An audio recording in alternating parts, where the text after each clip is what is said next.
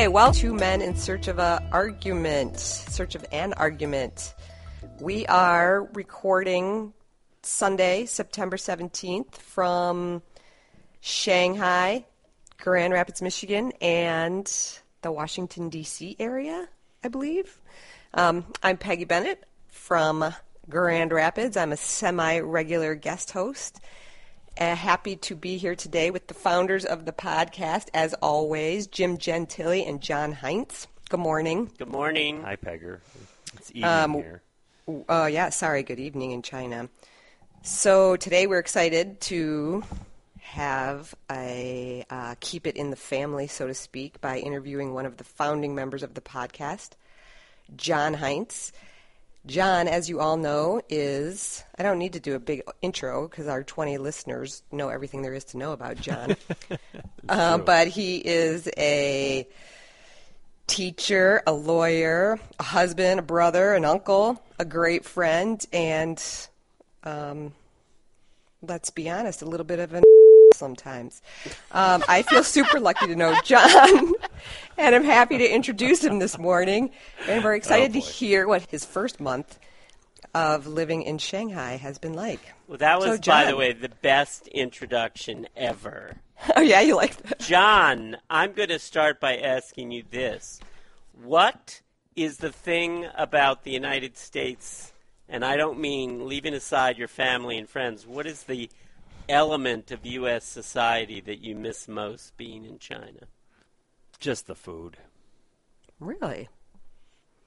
I mean, I'm I hit a place a couple of years ago where I just started to eat all comfort food all the time, and I actually like Chinese food a lot. And there's a lot of it here, but it is relentless. Define comfort food. What is comfort food for you? Bu- you know, burgers and fries, macaroni and cheese, pizza, just things that are like filling and easy and tasty and you know delicious and creamy. and- American food, basically, you're talking. Yeah, American food, but it's I think sometimes you know not like hoity-toity restaurants in the U.S., but just regular food. You know, I stopped being healthy a decade ago, and now in the last five years, I've gotten completely unhealthy. Oh yeah, no, I mean I just eat whatever I want to eat, and I don't really pay any attention, which I always used to do, but I exercised so much in the past it didn't matter. But now I don't exercise, and I and I like to eat comfort food. So here it's okay. I mean, the food's delicious here. It's just that it's relentless, right? You can get anything you want, but it's uh, there's a lot of really good Chinese, so you want to eat it all the time. And I, you know, I just miss my I miss plain old American comfort food. So you can't get a big burger and fries? No, you can, but they're really expensive. So they have a whole there's a whole expat community here. I mean, I'm in Shanghai. So Shanghai is super international. There's an incredible number of people from everywhere. So you can get anything, especially you can get literally anything and you can get it delivered in 20 minutes. It's like New York in that way. But the prices are as high as So how New do you York. order it? How do you order it for delivery? There's a website. There's an app, Sherpas. you go uh-huh. on the app and you can literally pull up every restaurant within 20 miles, and you can pull up, order it, and, and some little guy on a scooter will be here in 20 minutes, bringing it to your door for about a dollar. Sure. It's incredible. I mean, you can literally have anything delivered here. It's any, anything. Sounds just like New York. yeah, yeah. So how do you pay for that? Is it paid for on the app? Like you link your credit card, or do you actually have cash? Yeah, so for food, for Sherpas, you can actually pay for it when you can have it paid on delivery. You just pay them cash on delivery. But they also take, there are two ways everybody pays for everything here. WeChat, which is the Chinese knockoff of Facebook slash Gmail slash, God, I don't even know, like Twitter. It's kind of all these things in, into one site. And WeChat has a payment system where you can attach it to your bank card and or to your bank account, and you can pay for things. And people just show QR codes to one another. They you hold up your phone, somebody else takes a picture of your little QR code, and you say how much money you want to give them, and you give it to them, and it transfers instantaneously, and everybody takes it. I mean, every business takes the same thing, and you can and you can pay for everything instantaneously. It's super easy. And then the other one is called Alipay, and Alipay is a little bit like PayPal. In fact, it's exactly like PayPal. It looks just like PayPal. It functions like PayPal, but it's much more heavily used here, and you can pay for literally anything with it. People will come to the door and you can pay with it, or you can go to a store and pay with it. Like, I mean, there are 7-Elevens here, but there are also a lot of other stores like that, and you can pay for everything. It's really easy to pay for stuff. So you don't need to have a bunch of cash on hand all the time. So when we first got here, we were spending cash on everything. We were uh, with a bunch of other people who were getting apartments in fairly short order, and the we didn't have bank accounts yet, so I and a bunch of other colleagues at the school were go were getting we're, we're literally meeting with the real estate agent in the lobby of the hotel, handing over like four inch high stacks of bills to pay for the first month's last month's rents and the and the security deposit. I mean, it looked like drug deals were going on constantly in the the hotel lobby. But after we got bank accounts, then suddenly you don't need cash at all. You'll never see cash. John, again. how is uh, cost wise? How does it compare? How does Shanghai compare with Chicago? Cost of living wise. Yeah, it's it's expensive. So Shanghai's Shanghai's expensive in terms of housing. So I would say Shanghai's more expensive than Chicago for housing. It's probably less. It's definitely less expensive than New York, but it's more expensive than Chicago. Okay, so you have a one bedroom apartment. How big a one bedroom apartment? I'm bad with square feet, square meter type stuff. I'm even worse worse with the conversion. How much are you paying in American dollars for your one bedroom apartment? Fifteen hundred U.S. per month for a one bedroom, a fairly small one bedroom. I mean, it's not a big one. It's not a small, small one bedroom. It's a, it's a big bedroom with a king size bed, and then the living room is a, is a one bedroom too, one bath. I'm not sure that is any cheaper than New York. No, it's it's well. I mean, I've just seen some things. Like I'm thinking of some friend, a friend in Hell's Kitchen. I'm thinking of some friends in Williamsburg, and I know what they're paying, and I they're paying more for less space. But the the prices are similar. For real estate's crazy here. The entire economy in China is propped up by a real estate market that some people say is bound for a crash, but that the you know the government can't let crash because people will lose their lives and they they can't handle a crash the way I guess the U.S. didn't really handle it either, but we had a recession. You know, they're trying to find a way out, but they know they have an extra stock of housing, and they know that the prices for housing is too high. But they, I, I don't know. I mean, you know, you don't really know what the plan is, but they're trying to figure out a way to get it to be to let it let everybody down w- with prices. But right now, everything is just inflated, crazy inflated. So the two things that are expensive here are housing and expat food. Everything else is dirt cheap. So, are you constantly thinking in U.S. dollars, or like, are you doing the conversion in your head every I'm time you spend converting. money? Yeah, I'm converting constantly. Ted has already completely shifted to Chinese yuan, which is also renminbi or RMB. He kind of thinks in those numbers, and I'm I'm already starting to begin to value some things a little bit in those numbers, but I pretty much take whatever number they give me and it, I multiply by 0.15, and that's how I come up with dollars. And then I think in terms of dollars, it's that's a big deal, right? I mean, even when I lived in Europe, it takes a while to switch to a local Yes. currency. For sure. Okay, so you live in a four-story apartment building. It's a four-story old building. Our unit's been rehabbed. It's nice. Um, How many units? Notoriously. So probably the building that we're in probably has it's a four stories, and there's probably three apartments per floor. Okay, with an for 12 elevator. No elevator. It's a walk up. Okay. That's one of the things that I told the realtor we were willing to do because I lived in a walk up in Paris, and I was more than willing to live in a walk up here to get a better deal. And so, So we what got that. what floor are you on? We're on the third floor. Good. There's your exercise. Yeah, exactly, exactly. And that's how I look who, at it. Who's living in your apartment building? Other expats, Chinese Old people. a lot, all Chinese people, no other expats, Oh. all Chinese people. Yeah, and it's amazing. I mean, we're in the middle of Shanghai. We're in the neighborhood called we're in a neighborhood called the former French Concession, which is kind of an expatty neighborhood. It's it, but I mean, if I look out my window, I can see I'm surrounded by high rises, but we're in this little like residential area. And it's uh, we wanted somewhere that was not in a high rise because that would be the easy thing to do here. Everybody lives in a high rise, and they're all John, Chinese. have you learned any of the language yet? I know how to say hello and thank you. And Ted has learned more of the language. Ted's learned a lot. Ted can, yeah, Ted can speak to cabbies, and he can like order th- order off a menu, and yeah, oh yeah, Ted's like flying. Now, why, in your opinion, is Ted adapting more quickly than Ted's a you are? musician, and musicians are notoriously great at. But he's also adapting in terms Really? of money, you said. yes, So it's not just language. yeah, he's just more adaptable. Yeah, no, right. He's just more. He's just better at it than I am. But they do say in Chinese, in particular, they say that the musicality is a is an advantage because every vowel, like they have a e i o u here, just like just like we do in English, but each one of them, a has four different sounds and they're tonal. So if you say a or a they're different vowels. They're not just saying the vowel differently, they're actually different vowels. So that becomes a very big deal, and that tonality matters. So if you're tone deaf, you're going to have a hard time in Chinese. It's interesting. Never heard that before. We are taking a class. We just signed up for a class, but after an hour, I was I couldn't remember how to say goodbye. I was like, shoot, I can figure this out. I know I can figure this out, but I was I was exhausted. It was after a work day, and I was like, I can't remember how to say goodbye. Well, and you've learned languages before. Yeah, I have. I have a two-part question for you, John. Yeah, go ahead. Jim. What is the biggest pleasant surprise about your stay there, and which is the biggest unpleasant surprise? Good question. So the biggest pleasant surprise has been the cleanliness and quiet of Shanghai. You shouldn't fact check me on this, but I'm going to tell it like a story because that's what I do.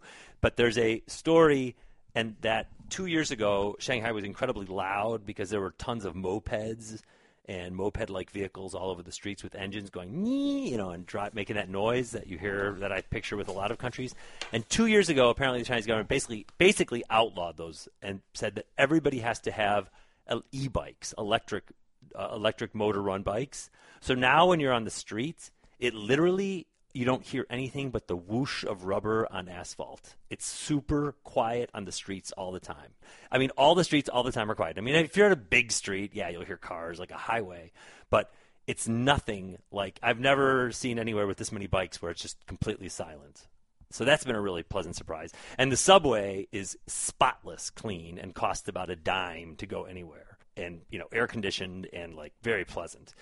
The biggest disappointment, I guess, might be the some of the high rises that I see. There's something architecturally that I don't like about when you put a high rise and then you have like a big like plaza around it and gates of entry and it doesn't eh, there's something about the high rises poorly done that make me feel like lonely.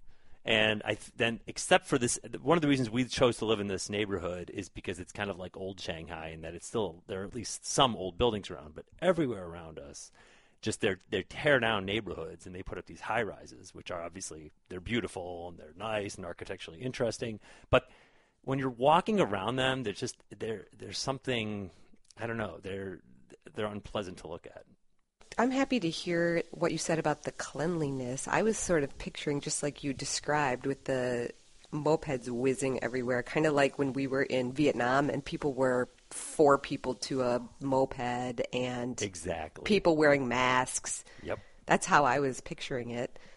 So that's good. Yeah, no, it's not like that at all. No, and and actually that was what I was thinking too. I mean, that was when we were in we were in that city in or that that's that park. We were trying to cross the street in Hanoi, Yeah. and we literally couldn't go across because there was a sea of bikes coming at us. And at some point, you just have to begin to walk, knowing they're going to like go around you like fish going upstream as you walk across the street. And that's not how it is here at all. The other story that somebody told me is that people used to regularly just ignore stoplights here and they would just go through them. And then, even as recently as six months ago, the government decided people are going through too many lights. So they sent out like thousands of cops to sit on every intersection in the city during rush hour and write hundreds of thousands of tickets. And now nobody goes through red lights. I mean, there is some amazing like leaps that they do. You could talk all day about what the implications of that are culturally or socially beyond that, but they do some pretty wild stuff really fast here. So tell us about a typical day, work day. Do you take the train to work? Do you walk? Yeah, we take the train to work. We walk about a, we walk about hundred yards to get onto the subway. At we're right at a, we're right near a university, and we walk downstairs at the subway. Every time you get on the subway, you go through a metal detector, but it's kind of like a like I can't believe they're actually looking at it, but whatever. You go through a metal detector, and they have guards, and you go through them, and then you pay your 15 cents, go on the train. It takes us about we go two stops, which doesn't seem very far, but it's pretty far. Like if we were in a cab, I think it'd be like 20 minutes, 25 minutes, but in a in this on the subway, it's like five minutes. And get off. We take one of these bike shares. Oh, this is another big thing we have over here. There's tons of bike shares. We use a couple of them. There's one called Mobike and one called Ofo. They're in English. And you get an app, and after you have the app, you open the app and then th- you can scan a QR code on the bike, and the bike automatically unlocks, and you can ride it for like an hour, and it costs one yuan, which is 15 cents. So we get off the subway and we jump on that and we bike to work and you can and you can put the bikes anywhere. There's no rules about where the bikes go. The bikes can just be picked up and dropped off anywhere. So you just people just leave them all over the place and they're just they're thousands, if not hundreds of thousands of them all over the city. I love that. Yeah. Oh, it's super cool. It's super cool because there's no racks for them. You can just take one anywhere. So everybody rides them. I mean, they're just absolutely everywhere. So Ted and I get off the subway. We get up. We get an OFO, and you know we bike maybe I don't know five minutes, eight minutes to get to the to get to the school. Uh, we go in, and uh, we're working at our super inter- cool international school with a really diverse population. Spend the day there, and then afterward, we um, we've been coming home and then going out to eat. I mean, we were we spent almost a month in a hotel trying to find a, get our apartment arranged. So we've been not eating at home ever, which is kind of not like us because we like to eat at home. Now we're going to start doing that. We get our first delivery of food today, so we're really excited about it. And we of course we of course had our food delivered because why would you go to a grocery store when you can have your food delivered? So John, what are you teaching? I'm teaching English and I'm working with a curriculum that's kind of international. It's kind of a hodgepodge of American, British, and international curricula. So, for example, what are you teaching in English class this week? My seniors are studying propaganda posters, so we're studying. Juniors are studying propaganda posters. We're talking about the way communication is maybe abused, but has been abused by people who are trying to manipulate audiences. Is that you your choice, or do you have to follow some curriculum? No, it's a assigned to you by curriculum, but it's very open-ended curriculum. It's it's a it's a system called the International Baccalaureate. The International Baccalaureate is run. It's a it's out of Britain. It's a nonprofit out of Britain, kind of like the equivalent in the U.S. of the College Board, but it's in Britain, and they are very big in international schools.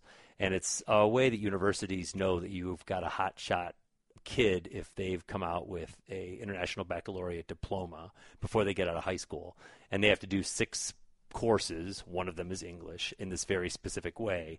And i'm teaching that course and i'm teaching a couple courses with it. And it's what's cool about it is it allows the teacher and the department to come up with kind of completely their own choice of texts and their own choice of approaches. There's a lot of latitude. It's very teacher friendly So we have an international baccalaureate school here in Grand Rapids too. So Yep. they would be they're very trendy.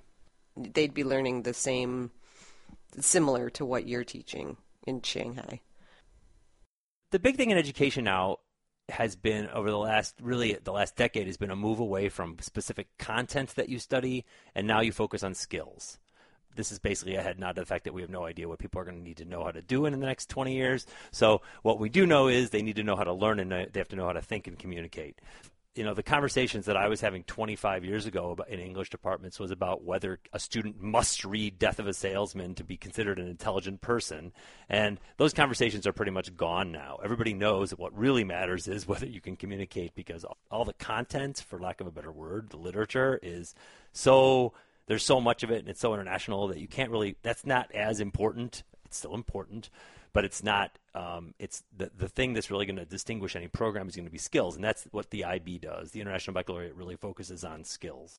So, John, all of your students speak English, correct? correct. Oh yeah it's total international school. The whole school is in english. Now, is there a very broad range in their capabilities and comprehension? This is a hotshot school. You can't get in here unless you're really you're fluent. So these these kids are native speakers. Nobody's doing anything second languagey. These are kids who know uh, enough English to get into a school that's basically going to guarantee them entrance into a U.S. or U.K. university. And that's the big thing that's happening here. Do you find that there's any language barrier at all when you're trying to teach them Yeah, stuff? Is sure. there idiomatic issues? Yeah, sure, sure, sure, sure. There's some, but almost all of these kids have spent time in the U.S. or U.K. Almost all of them. These kids are quite well traveled. They've been exposed to to a wide variety of cultures.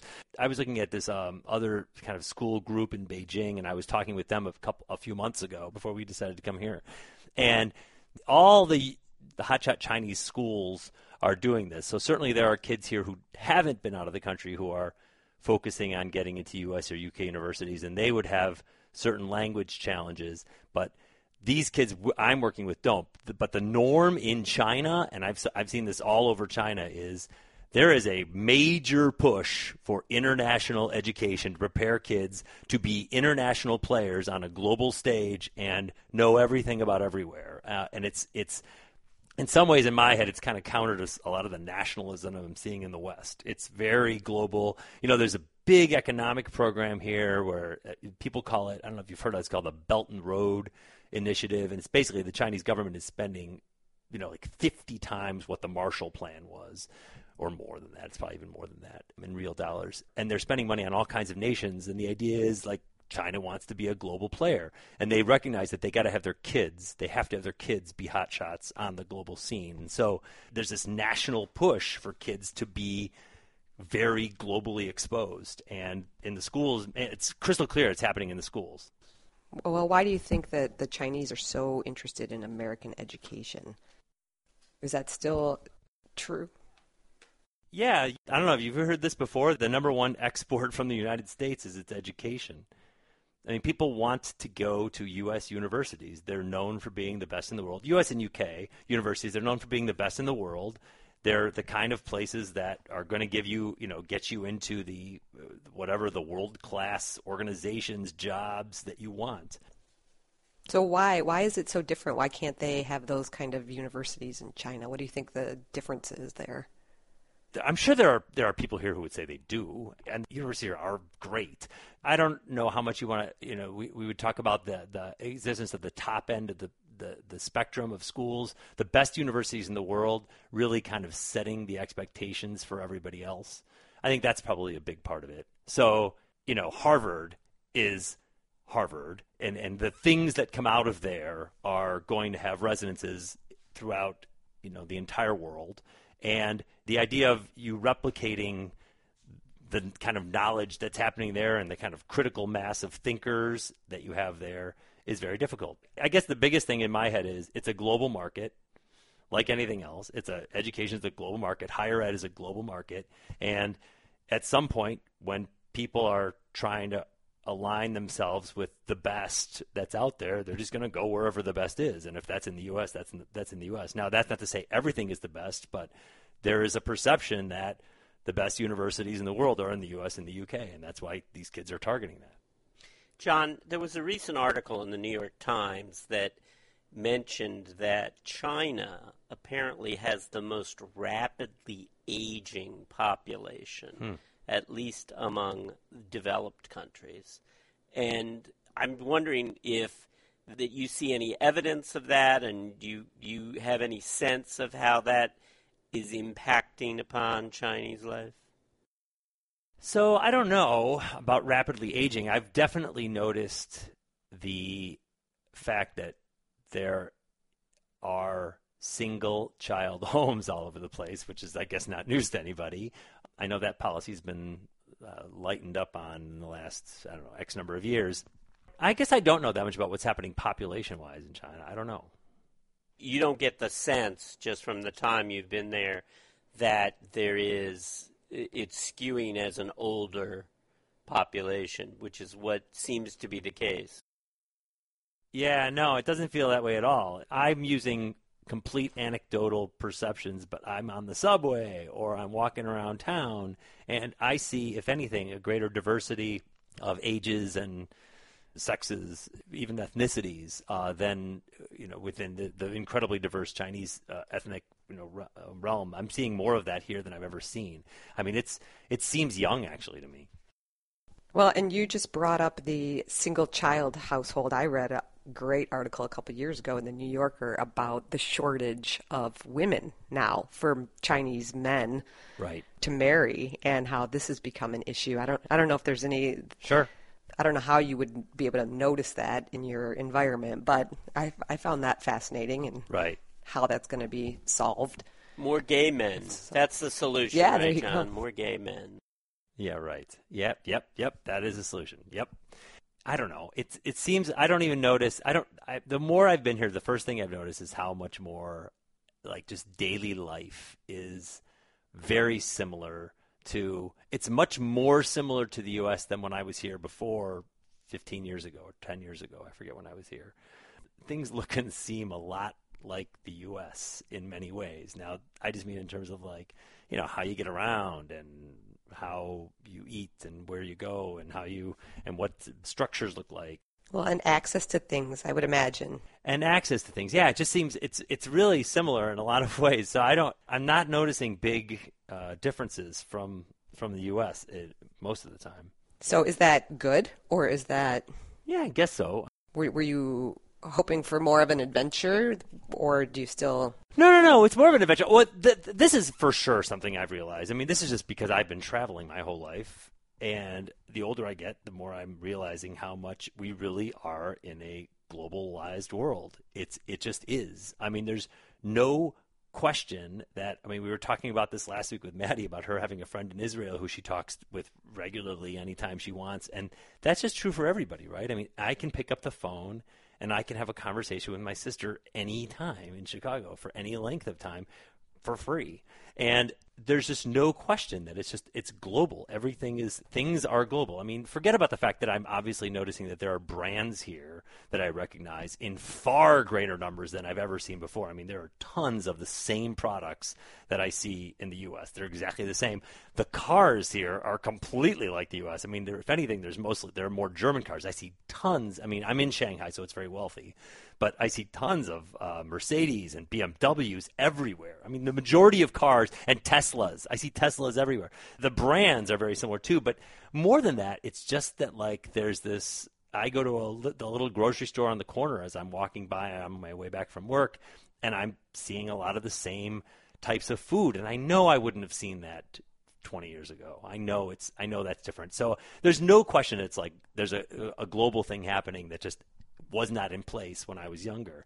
And the implications of that, I think, are massive, right? I think it's like all the stakes are higher for us to make sure that everybody in the world is getting along and working well together.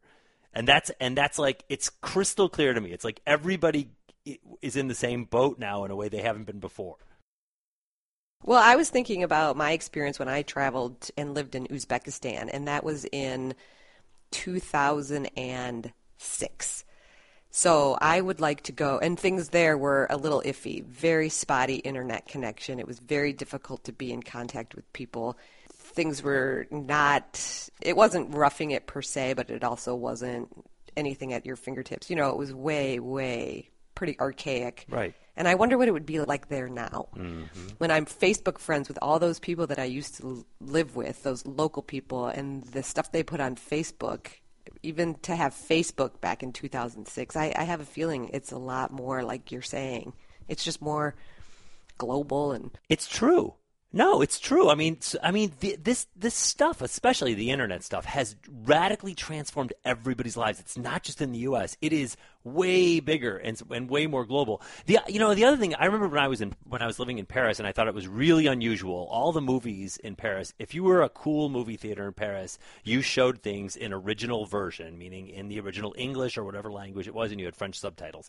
And I assumed when I came to China that it would be like other countries that I think of with big languages uh, or big, you know, countries where the language is big enough and there are enough people there that they would dub the movies. Every movie in China is an original version. If you go to a theater, there's like no movies at all, none, no movie theaters that are dubbed. Meaning, are the movies in China mostly the English English language movies?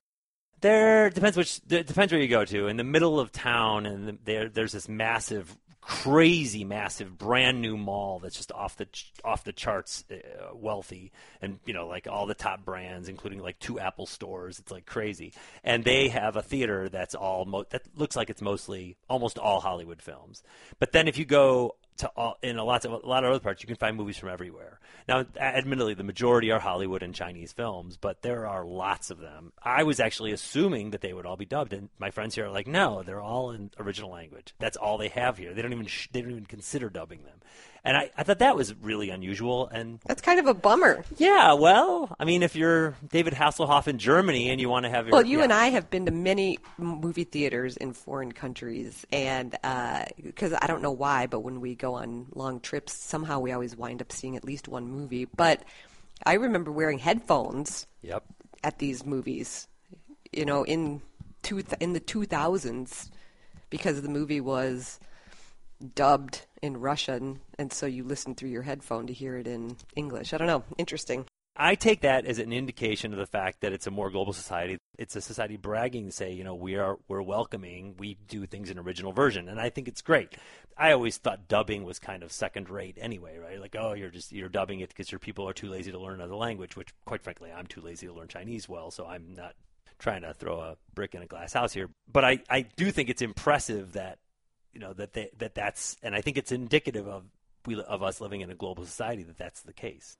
Well, are you guys saying, in a sense, what it sounds like you're saying, and I know John is going to be resistant to this, but what you sounds like you're saying is that the rest of the world is, in some sense, more and more adapting the elements of the American cultural scene. Well, I'm not sure what you mean by that. Well, I mean that in terms of lifestyle, in terms of uh, entertainment, in terms of you know, popular culture, in terms of those sorts of things, that the rest of the world is becoming more like we think the United States has been. I guess the answer is yes. I think there's no question that the U.S. has built a system of kind of open something or other, openness maybe, open society, an open society, and that at some level, and I don't know if I, I don't know how much I'd want to attribute this to the internet, but at some level, the rest of the world has adopted that. Now, I don't know, I don't know exactly what that means and what parts of that have been adopted and not adopted, but I think there's something, there's something that the U.S. has been putting out there that the rest of the world is grabbing. There's no question about that for me. So, John, switching gears a little bit, you went to Shanghai with your husband, Ted. Are you guys just doing everything together because you've been there a month and you don't know anybody else yet? And what's that like? Because that is probably not what your life was like in Chicago. No, it's great. We're doing most things together. I mean, part of the reason we came here was because we want we were we looked at the opportunity to be together, and we were like, what can we do that where we can both do it? And we're like, we can both go into school. We like schools, uh, and we can both be in this, and we're in the same school, and that's been cool. I, I will say that when we were looking for jobs internationally, because Ted had taught in Guatemala and I had taught in Paris, and we kind of, you know, we both we both traveled a lot. We knew we would like being abroad, but he and I went to these international job fairs. And if you want to test your relationship, if you're in a relationship, you should go and interview at one of these job fairs. If you go to these international job fairs and you have a spouse or a partner, you interview with the spouse or partner, even if there's not a job for them. So imagine you having a job interview and your partner sitting in the room critiquing you silently while you're being interviewed. All of the interviews that Ted and I had were that way. So we'd walk out, we'd inevitably walk out of the interview and be leaning over going, I wouldn't answer that question that way. and we're like, we're on each other for it. And, you know, we had some good experiences that way and some bad, but it was definitely, it was definitely entertaining relationship wise because we, you know, we got a lot closer through that. But um, here, we are spending most of our time together. Even your commute to and from work together. Oh yeah, yeah. We've had a couple days where we haven't done it. We've okay. we've had a more, we've had a few mornings where I'm I want to go a little sooner than he does, and so I'm just like I'm gonna go, um, and we're actually just kind of working that out now. On the whole, we're doing most things together, but that's kind of just the, our our vibe. But we've we are not opposed to doing things apart. Like you say, we know we don't know a lot of people here, so we're spending most of our time together. But we're also, I don't know, we're both we, we are doing things on our own. We're kind of taking off, and you know, if uh, Ted wants to go to yoga, he goes to yoga by himself, and if I want to go write or read, I go do that on my own. So we are we are not we're not together during the workday at all. Um, we don't see each other very much, and although we might occasionally have lunch together, but it's fun. That part of it's fun. Being with him and being here in this adventure has been a blast. Now, honestly, John, you were critiquing Ted's answers in the interviews. He wasn't really critiquing yours, right? Yeah, you're right. of course. I was like, why did you answer that way? So, really, what you're saying is that anybody putting up with you is just further intensified by having to go through the job interview experience with you sitting there. It, it is a definitely an intense thing going through something like that with me because, needless to say, like with everything else, I have strong opinions about everything. Explain to me. Maybe Peggy knows the answer to this question. What experience with you is not an intense experience? Oh, come on. There's all kinds of things that are calming and peaceful. There may be like things that you like doing that are calming and gentle. peaceful, but your element to it is not the calming, peaceful element that you add to it. So, Jim, I have to say that I find John sort of calming and peaceful with this uh, podcast. When we had these technical difficulties this morning, he just types these messages that say, "It's fine, no rush." Yes. this is At not the same John. time, he's yelling in my ear, saying, "Oh, she needs a new computer. Why isn't Mary going up there buying her a new computer?" Blah blah blah blah blah Okay, blah blah okay. blah. I mean, he's a maniac. He's just behaving himself in front of you, I guess, because he's afraid to quit or something. And by the way, I think it is amazing that the internet has gone all around the world, but we still have trouble hooking Peggy up to the podcast in Grand Rapids. I know. So perhaps we need to have some sort of Marshall Plan for Grand Rapids. I don't know. yeah, something's not right here. John, what, uh, and I don't know uh, the right way to ask this question, and so uh, hopefully I'm not offending anyone by asking it this way, but tell us, what is the gay scene like in Shanghai? So there are gay bars, and there are gay people, and there's there are gay websites, and uh, there are events. It's not, and it, so it's lively and it's open and it's comfortable. You know, people are out at work and and talk. At least in the certainly in the international circles in which I'm traveling, they are. I'm married, so we don't go out that much, but uh, to to the bars we tend to go to other places, just where there are other groups of people. But we've been to the, we've been to the to, out to see like kind of the gay neighborhood and gay bars a few times, and there is one. It's not you know flag waving, but if the online representations are any indication, it's ubiquitous. There are plenty of you know plenty of things to do here if you're gay. There's supposed to be some kind of a um, I don't know what it is. The the in f- October there's the national holiday, which is kind of like China's July Fourth, and um, everybody's off for a week. And there's supposed to be a um, some kind of a kind of a festival that's LGBTQ related that I've kind of see, seen inklings of, but I don't know that much about it. I'm gonna I'm planning on doing more research. But the you know I've been to a couple of bars here. They're massive and they're fun and they're very similar to anything you'd see in the West. So is it different? Is it different from uh, Chicago, say? Well, the thing I like about the the gay community in general is it's a great way to meet people. I mean, when I traveled for the vast majority of my life, that was what I would do. I'd go to a new city and I would go to gay bars and have a few drinks and meet guys. Maybe hook up, maybe not, but it was like that was the thing. You know, anywhere you go in the world, being gay is a there's a kind of you know there's a community to it. There's an experience of life that's part of it, and so you know, I've seen that everywhere I've ever gone, and this is this place is no exception. The exception here is that I'm here with Ted, and we're kind of we're just really hanging out with groups, and so we're not kind of going out and meeting people. Now, at the same time, I say that I don't know the impact of my not knowing Mandarin very well or Shanghaiese very well, if at all, you know, on meeting people. But I can say we've gone out, you know, two or three times, and I've met people each time and had great conversations and gotten to know people. Admittedly, they all speak English, and there is a lot of English in Shanghai. I mean, Shanghai is the one place they say you can come to, and it's kind of hard to learn Mandarin because everybody speaks English, and that's there's some truth to that. I mean, everybody speaks enough that they can usually tell you numbers and thank you and goodbye and hello. And every time on the subway that I stand up or somebody wants to get past me, they inevitably say "excuse me" in English. So you know, they look at me, they see a white guy, and they say "excuse me." I know that there's some impact to the to my not knowing uh, Mandarin, but I don't know what it is at this point. I, I mean, I'm sure if I were in a smaller town in China, it would be an entirely different experience. Shanghai is a unique place on earth. John, you talked about Ted going to yoga. Yeah. So working out has always been something that's important to you. Are you? Yeah. Do you run in Shanghai? No. In the city, or you have you found a gym? No, this is what I'm telling you is I'm in the worst shape of my adult life. I am not exercising the way I used to. I mean, I'm I'm doing I do some yoga with Ted. Now that he's married, he's letting himself go, Peggy. Yeah, it's like it amounts to. filling the It's stereotype. a little bit true, actually. It's just a little bit true. It's just like your my priorities have definitely shifted, but at the same time, I'm trying to work out. I do it now and then. I just don't do it as much. I definitely have not gotten into a routine. But we've only been in this apartment a week and a half. I mean, we've been we were in a hotel for the first month Oh, we wow. were here, so we we were not. Now I will say the one thing that was kind of off-putting about running outside was the air quality, Mm-hmm. and I was wor- worried about that because everybody's saying, "Oh, Shanghai's air quality is getting worse than you know, getting worse than it was," and you know, it's not as bad as Beijing, but it's it's not great.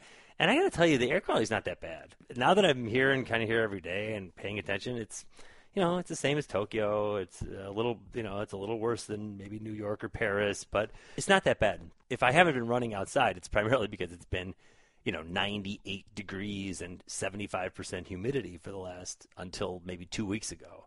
And now the temperatures are, you know, hovering in the upper low 80s, high 70s, and the humidity's gone. So it's like gorgeous as of a week ago and I see runners now. I see people in the neighborhood running and kind of out, out and about. And I don't see air masks the way I kind of anticipated they they might be.